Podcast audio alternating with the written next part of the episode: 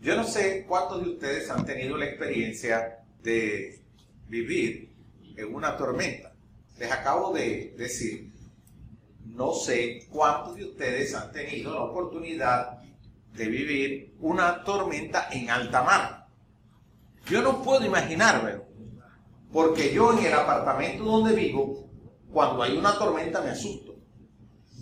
en mi mente no cabe una tormenta en alta mar pero debe ser algo terrible, pero algo realmente extraordinario.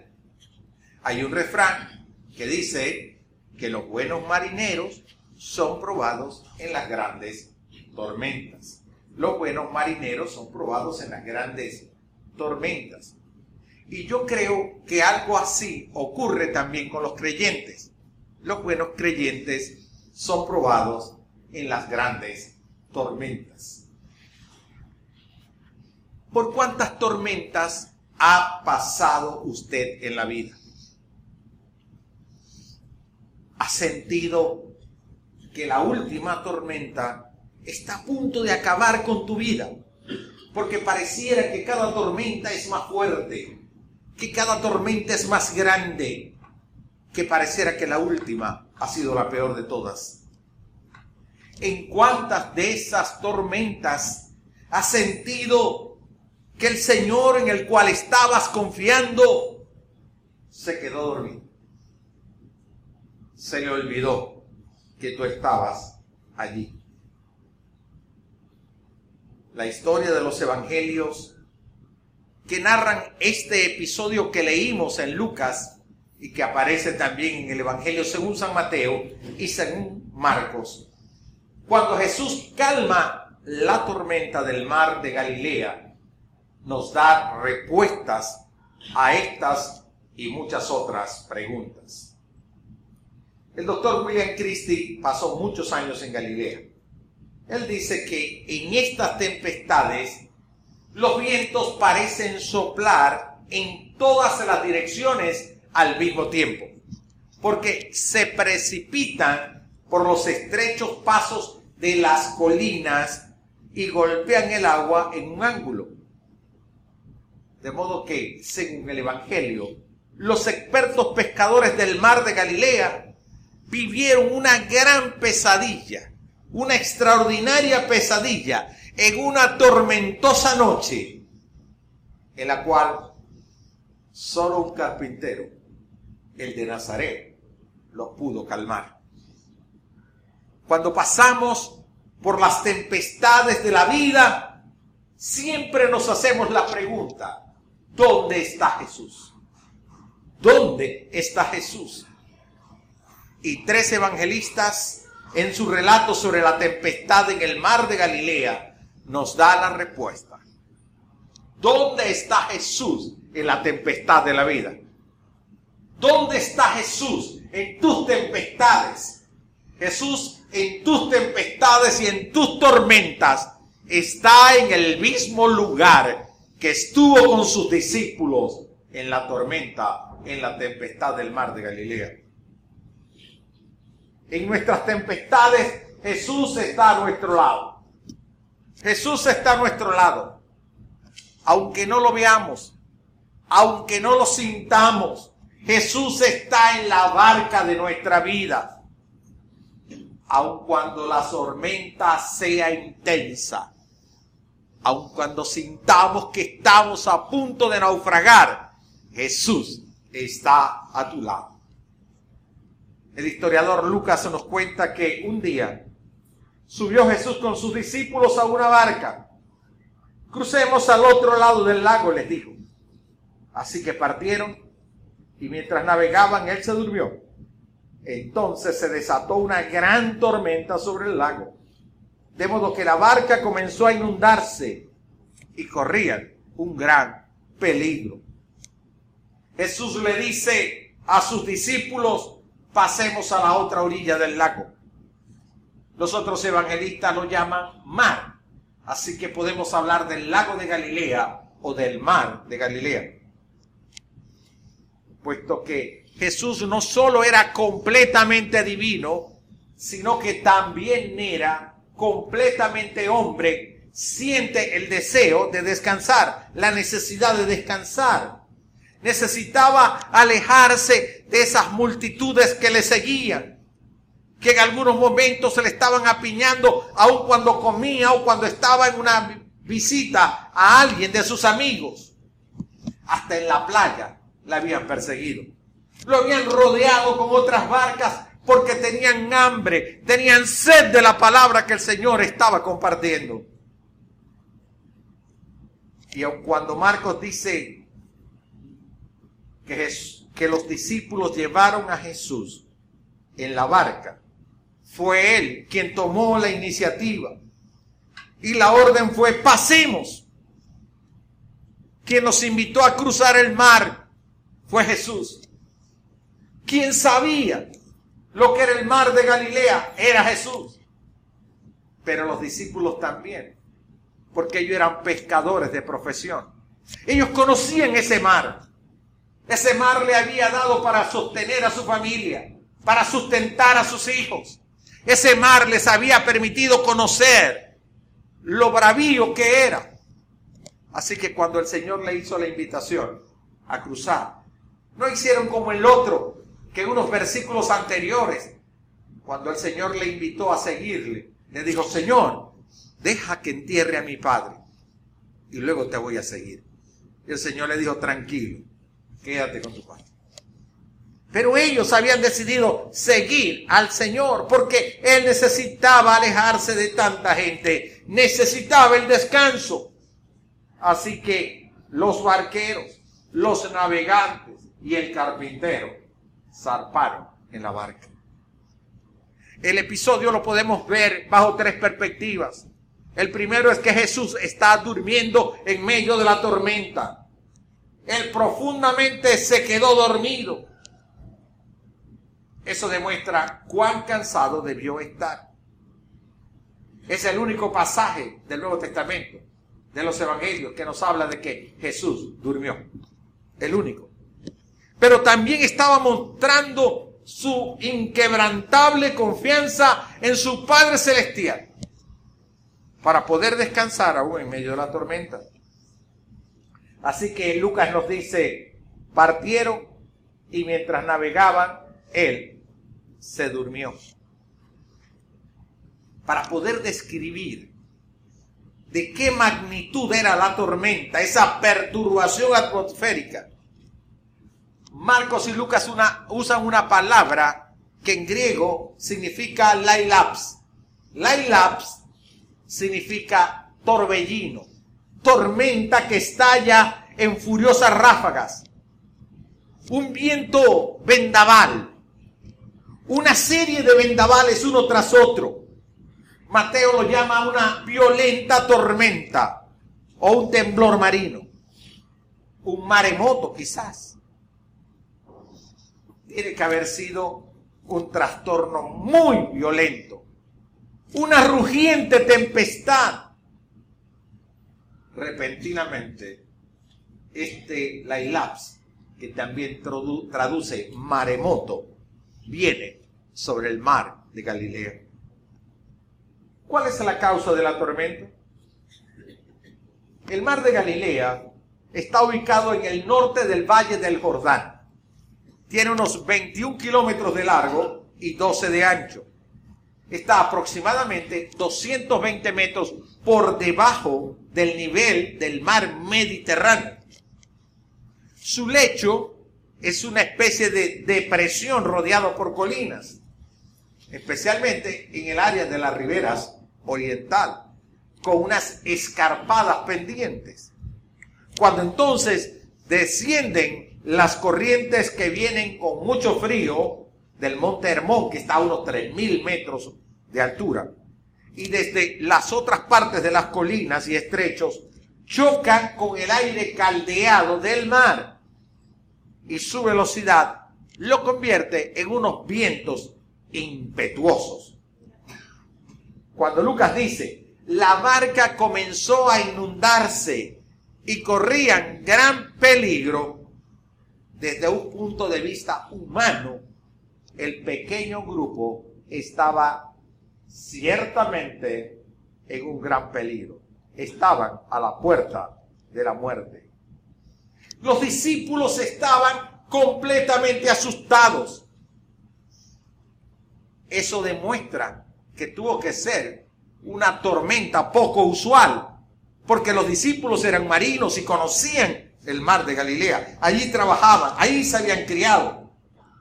Había una estrecha relación con el mar y ellos estaban asustados.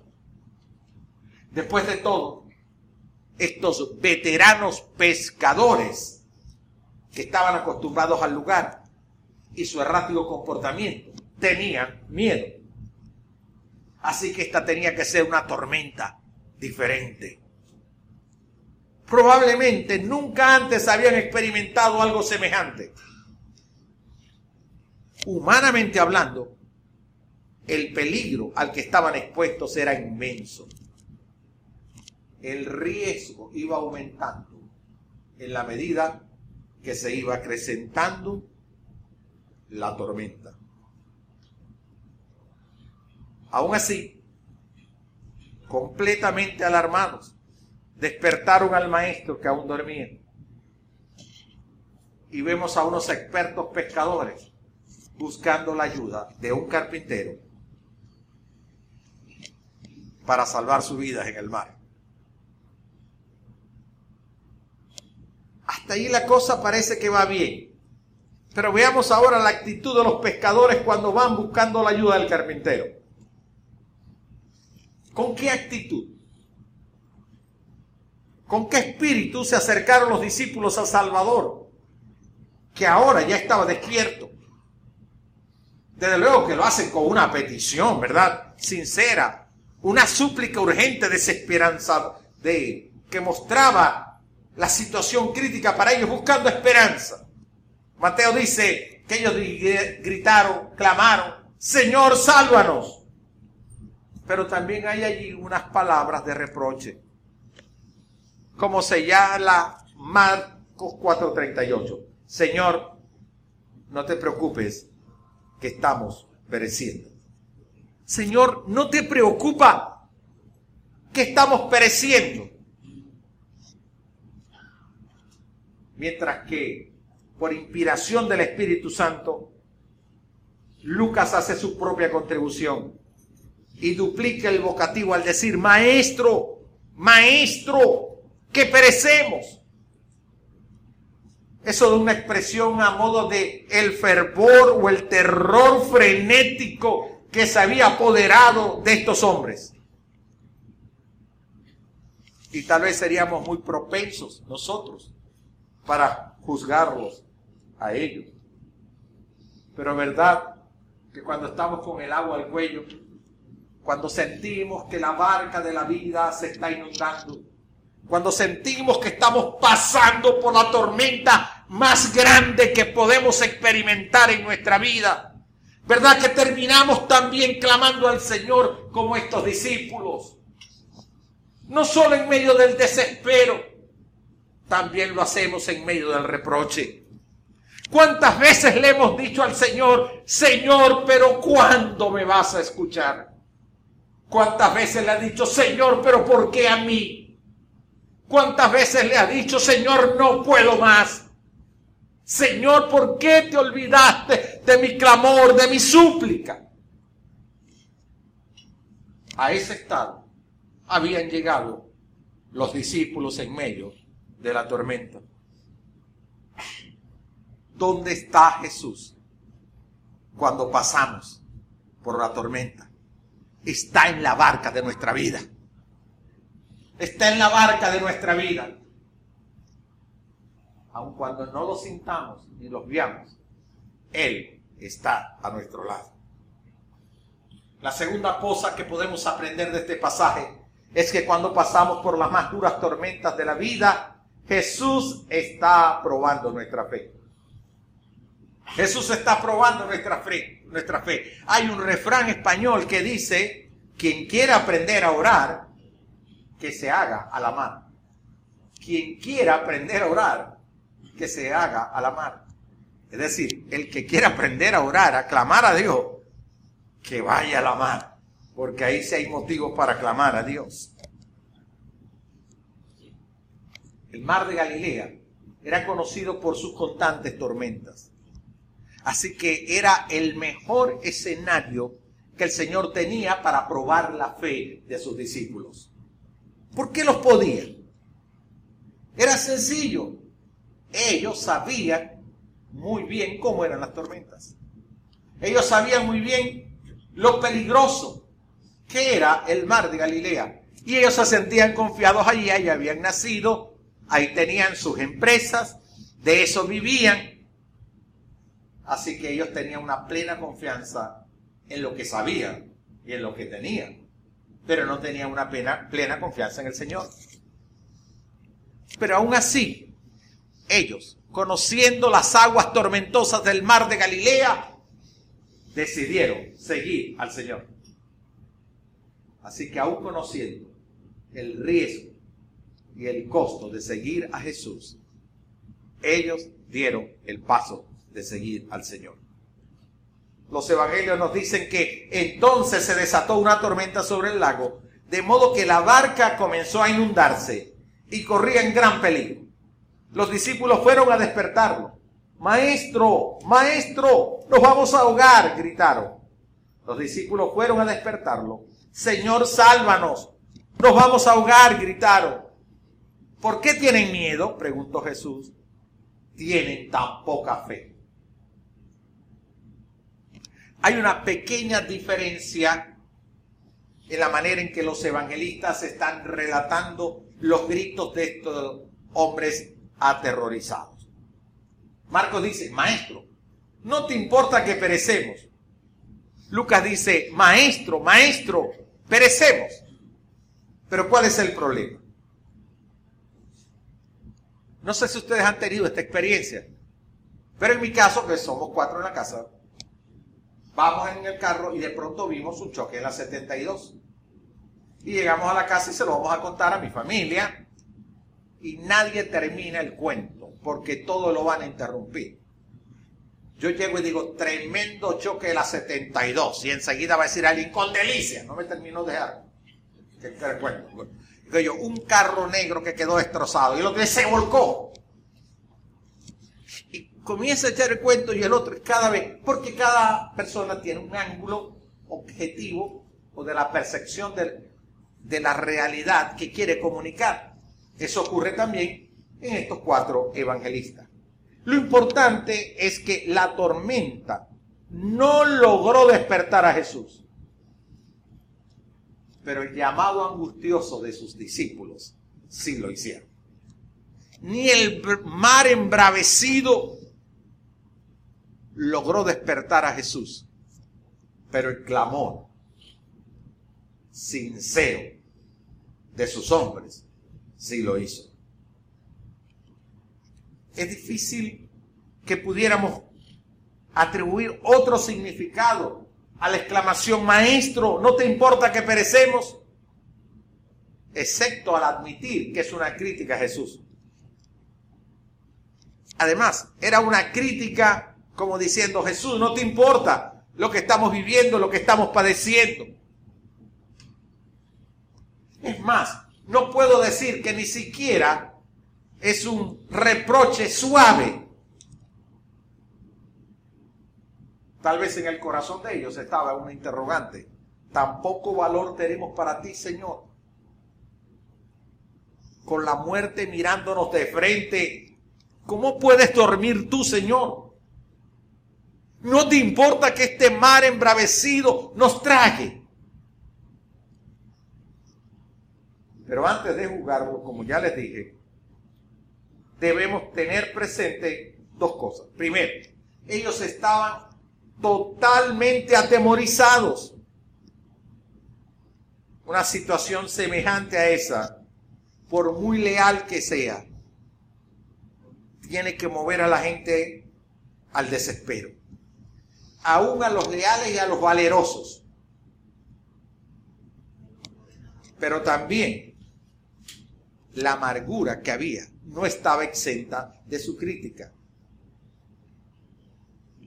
Si no fuera así, ¿cómo es que unos carpinteros, perdón, que unos pescadores marinos van a buscar al carpintero para que les socorra. Sin duda que la fe de de estos hombres distaba mucho de ser una fe perfecta. Pero aún la poca fe, como lo llama el Señor, es fe. Y tiene esperanza. Y la poca fe puede crecer. Y la poca, la poca fe te puede ayudar a superar. Y la poca fe puede mover el corazón de Dios.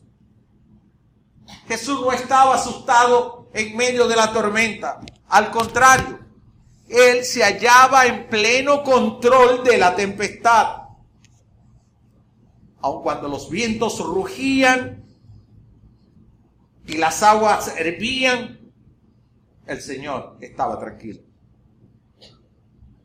Marcos y Lucas dicen que el Señor primero reprendió la tormenta y que luego reprendió la fe de sus discípulos. Pero Mateo dice que primero reprendió a los discípulos y luego calmó la tempestad. Lo cierto del caso es que Jesús permitió la tempestad con un propósito. Y sin duda, su intención era probar la fe de sus discípulos. Dios no provoca tormentas en tu vida, pero sí las permite para que puedas crecer en la fe por grande que consideras que es la tormenta. Porque sea una tormenta que sientes que se inunda la barca de tu vida.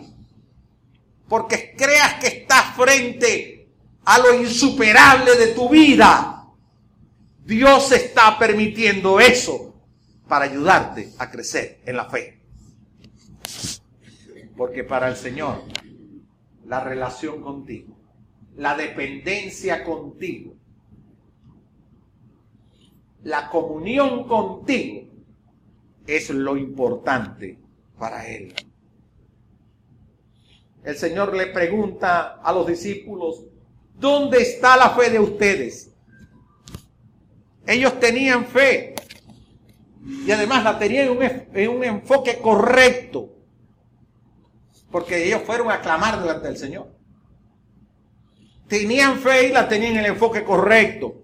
Lo que es que no era abundante y que tal vez el miedo la había reducido. Y por eso el Señor les hace una amorosa amonestación. ¿Qué quería el Señor al decirle, hey, hombres de poca fe? El Señor quería enseñarles que las tensiones de la vida se manejan aumentando la fe en el Señor. Que las tormentas de la vida se manejan entregándole a Dios nuestros problemas. Que las tempestades de la vida llevan a los temores, pero solo la fe alivia las tensiones. La tormenta que hoy estás pasando, Dios la está usando para hacer crecer tu fe no olvides que solo con la palabra de Dios, con solo su voz, hasta la naturaleza obedece al Señor. Obedece al Señor.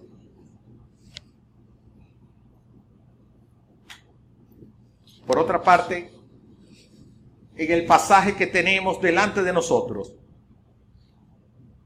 Lucas deja claro que no solamente los discípulos tuvieron temor cuando comenzó la tormenta, sino aún después del milagro. El pasaje dice que tuvieron miedo. Eso significa que necesitaban que su fe fuese fortalecida aún después de que Dios obrara el milagro. Ellos habían sido atemorizados por la tormenta, pero ahora están llenos de temor cuando ellos se preguntan, quién es este que hasta la naturaleza le obedece? Pero ahora hay un temor diferente. El primer temor era el temor a morir. El segundo temor es un temor reverente frente a la majestad de aquel que puede controlar, gobernar y dirigir la naturaleza. Porque es que en la medida en que la fe nuestra va creciendo, también se va convirtiendo en un temor reverente ante la majestad, ante la grandeza, ante la misericordia y la gracia de Dios expresada en Cristo Jesús. Nuestra fe crece y nos debe conducir a la santidad. Frente a la majestad del Señor, siempre debe haber un temor obediente que nos lleva a la santidad. El pasaje nos puede decir que la fe de los discípulos era débil, pero vaya que las oraciones eran fuertes. El ruido de la tempestad no pudo acallar el clamor de los discípulos, ni la tempestad pudo impedir que el Señor obrara a su favor. Esa oración movió el corazón de Dios. Nuestro clamor en el tiempo de la tormenta, en el tiempo de la tempestad, no podrá ser callada, por muy grande que sea la tormenta. Dios siempre tiene oído a tu súplica. Dios siempre tiene oído a tu ruego. En medio de la tempestad, Dios está probando tu fe. Clama al Señor, pide que Él muestre su gracia y su misericordia en tu favor. La tercera cosa que podemos decir es que cuando pasamos por las tormentas en la vida, Jesús está trayendo paz. Jesús está trayendo paz. Esta historia tiene un final feliz. Y créanme, me gustan las películas de final feliz. Detesto las películas que yo sé que me están preparando para la saga, para que venga una segunda parte y tú estás con aquello de que, ah, entonces dice, ¿cómo será la segunda? Eso yo lo detesto. Detesto las películas que lo hacen llorar a uno, que son tristes. Yo no voy a pagar para ir a llorar. Si yo quiero llorar, me voy a un supermercado, ya. Y no pago. No tengo por qué pagar para ver un final triste. Recuerda el episodio cuando Pedro trató de caminar sobre las olas. Y aquí yo veo una inversión. ¿Qué pasó con Pedro? Estaban también en una tormenta, estaban en una circunstancia, y viene el Señor, y, ellos no sabían ser el Señor, y entonces Pedro le dice, bueno, si eres tú, déjame caminar. Y, y el Señor le dice, venga pues, camine. Y él camina. Le tuvo fe al Señor pero luego comienza a observar las circunstancias. Luego el Señor le dice, ¿quieres caminar? Bueno, venga, camine, compatriota, venga. Y camina. Pero luego las circunstancias de la vida, lo que está a su alrededor, le hacen dudar. ¿Y qué pasó? Se hundió. ¿Notan eso? la poca fe de Pedro hizo que se hundiera y que recibiera la amonestación divina igual. Pero en esta experiencia, el Señor también le reprende la poca fe, pero le concede el milagro de que la tormenta se calmara. ¿Cuál es la diferencia que yo veo? Yo veo que Pedro comenzó con la fe y al observar las circunstancias se debilitó la fe, apartó su mirada del Señor. En este episodio de la tormenta, yo veo exactamente lo contrario. Las circunstancias agobiantes, el miedo a perecer, les lleva a ejercer la poca fe, con reproche, pero poca fe en que Jesús les podía salvar. Eso ocurre muchas veces con nosotros comenzamos a dar pasos de fe frente a la tormenta que estamos viviendo. Y comenzamos a observar la tormenta, las circunstancias, el agua que entra en el barco. Y nos olvidamos de Jesús. Podemos tender a hundirnos. Pero cuando realmente entendemos que la tormenta de la vida, Dios la está usando para probar tu fe y no quitas tu mirada de Jesús, el Señor va a obrar poderosamente. La poca fe de estos hombres movió el corazón de Jesús. Lo hizo para calmar la tempestad, pero no pudieron quedar exentos de la amonestación amorosa y firme del Señor por su poca fe. Dice el Evangelio de Lucas, él se levantó y reprendió al viento y a las olas. La tormenta se apaciguó y todo quedó tranquilo. ¿Dónde está la fe de ustedes? Le dijo a sus discípulos con temor y asombro. Ellos se decían unos a otros, ¿quién es este que manda aún a los vientos y el agua y le obedece? Como les decía, tenían un miedo intenso a la tormenta, profundo, grande, pero ahora surge el nuevo temor. ¿Quién es este? Y hacerse esa pregunta en ese momento, tal vez pudiera parecer no adecuada, porque el Señor les dice, vamos, porque estaba agotado, porque había hecho muchos milagros, dicen los evangelios. Habían sanado un leproso, habían hecho caminar a un paralítico, había liberado a los cautivos espiritualmente.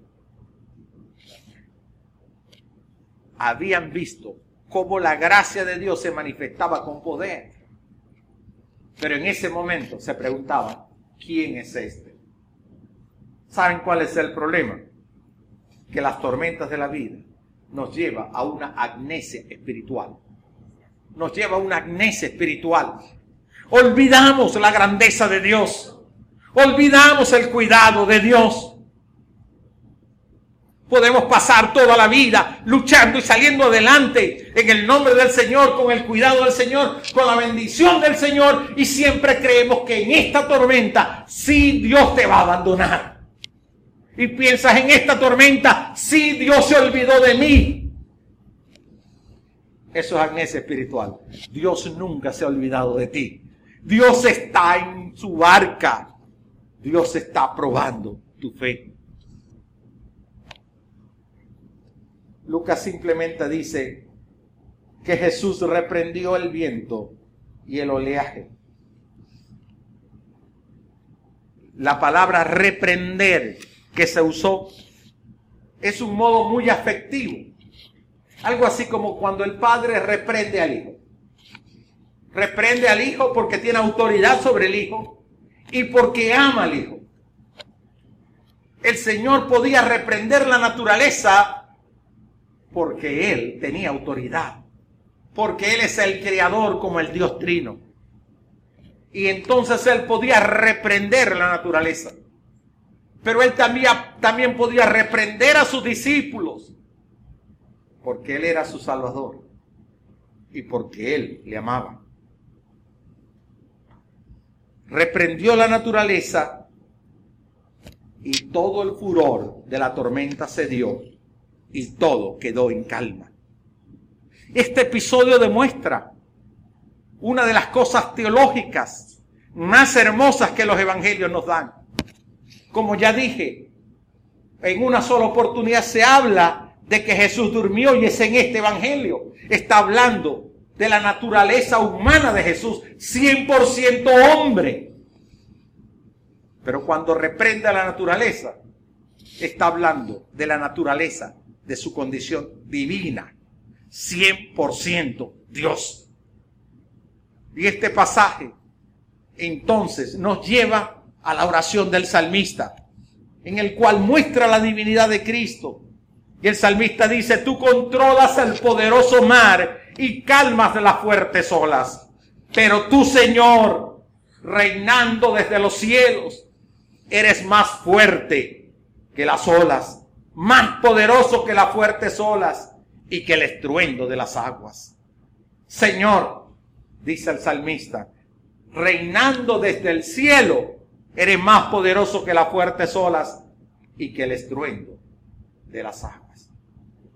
Yo quisiera pedirte que este pasaje lo copiaras en un papel lo colocaras en tu nevera, en tu espejo, en tu oficina, donde quiera que estés, para que cuando sientas que las olas entran a tu barca, cuando sientas que la tormenta, que la tempestad está a punto de sucumbir en tu vida, que va a destruir tu vida, que va a acabar con tu vida, tú puedas decir como el salmista, Señor, reinando desde los cielos, eres más poderoso que las fuertes olas y que el estruendo de las aguas. Para que tú puedas depositar tu confianza en aquel que está probando tu fe. Lo que resulta muy sorprendente es que no solamente los vientos se aquietaron de inmediato, sino que también las muchas olas amainaron, desaparecieron. Como bien saben los que han podido estar en un tiempo que hay una, mucho viento y están en la playa, el viento baja, pero las olas siguen. Y después de un tiempo es que las olas se calman. Pero aquí dice el pasaje que esas dos cosas ocurrieron simultáneamente. ¿Qué experiencia tan grande es esta? Las olas y los vientos se sincronizan en una especie de una sublime armonía musical en la cual el director de la orquesta dirige la paz. Tu vida puede ser un hermoso poema después de la tormenta. Tu vida puede ser una hermosa composición musical después que el creador de la naturaleza, después de aquel que te llamó y te dijo, vamos, sabiendo que venía un mar embravecido y tú le obedeciste, ahora pusiste tu fe en el Señor en medio de esta tormenta. Cuando Dios calma las tempestades en nuestra vida, Él no lo va a hacer de manera parcial. Él lo va a hacer de manera perfecta. Por eso podemos decir que en la presencia de Jesús podemos tener paz aún en medio de las más violentas tormentas. Podemos tener paz aún en medio de las más, más violentas tempestades. Este pasaje no se limita solamente a decirnos, ok, aquí está el Jesús 100% hombre, el Jesús 100% Dios, es una unión hipostática. Este pasaje no solamente nos dice que Dios gobierna la, la naturaleza, que Jesús calmó la tempestad en Galilea. Este pasaje también nos dice que donde quiera que está Jesús, se calman las tormentas de la vida. Quiere decir que en la presencia de Jesús las más terribles tempestades se convierten en paz. Si hubiéramos leído el pasaje en Marco, nos hubiéramos enterado que el Señor Jesús dormía en la popa. Estaba allí durmiendo. Y en la popa está el timón. ¿Y saben cuál era el gran problema de la tormenta? Que Jesús estaba en la barca, estaba al lado del timón, pero no estaba piloteando la barca. Muchas de nuestras tormentas se nos hacen terribles porque tenemos a Jesús en la barca, pero no lo tenemos de piloto. No lo tenemos frente al timón. Porque hemos decidido enfrentar la tormenta a nuestra manera, con nuestra experiencia, con nuestro conocimiento, tal como fueron esos pescadores que conocían el mar de Galilea, que estaban preparados para las peores tormentas, pero el Señor quería probar su fe. Y ahora les toca vivir esa experiencia. Así que no basta tener a Cristo cerca del timón de nuestra vida. Hay que dejarlo pilotear. El Jesús que te dijo, pasemos al otro lado pasemos a una nueva vida, no va a ser indiferente al clamor de aquellos que le obedecen. Cuando Cristo llama, envía y sus seguidores obedecen, Él acompaña y responde a nuestras oraciones. Hoy, frente a la tormenta de tu vida, tienes la gran oportunidad poner a Jesús a pilotear tu barca. Poner a pilotear tu vida al Señor. ¿Cómo lo puedes hacer? La gran tormenta de la vida la produce el pecado. Solo tú puedes hacer colocar a Cristo al frente de tu vida. Para eso, debes comenzar por aceptar que tú eres pecador, que necesitas el perdón de los pecados, que solo Jesús puede perdonar tu pecado y hacerte una nueva persona. Si tú lo haces, el Señor Jesús va a perdonar tu pecado, te va a hacer una nueva persona, te va a guiar a toda verdad y va a escribir tu nombre en el libro de la vida eterna y te dará su Espíritu Santo para guiarte. Si quieres recibir a Jesús como tu Salvador personal, yo te invito a que puedas repetir conmigo en alta voz. Padre Celestial, yo reconozco públicamente que soy un pecador Quiero pedirte perdón por mis pecados. Entra a mi vida. Hazme una nueva persona. Escribe mi nombre en el libro de la vida eterna. Gracias Jesús por perdonar mi pecado. Amén.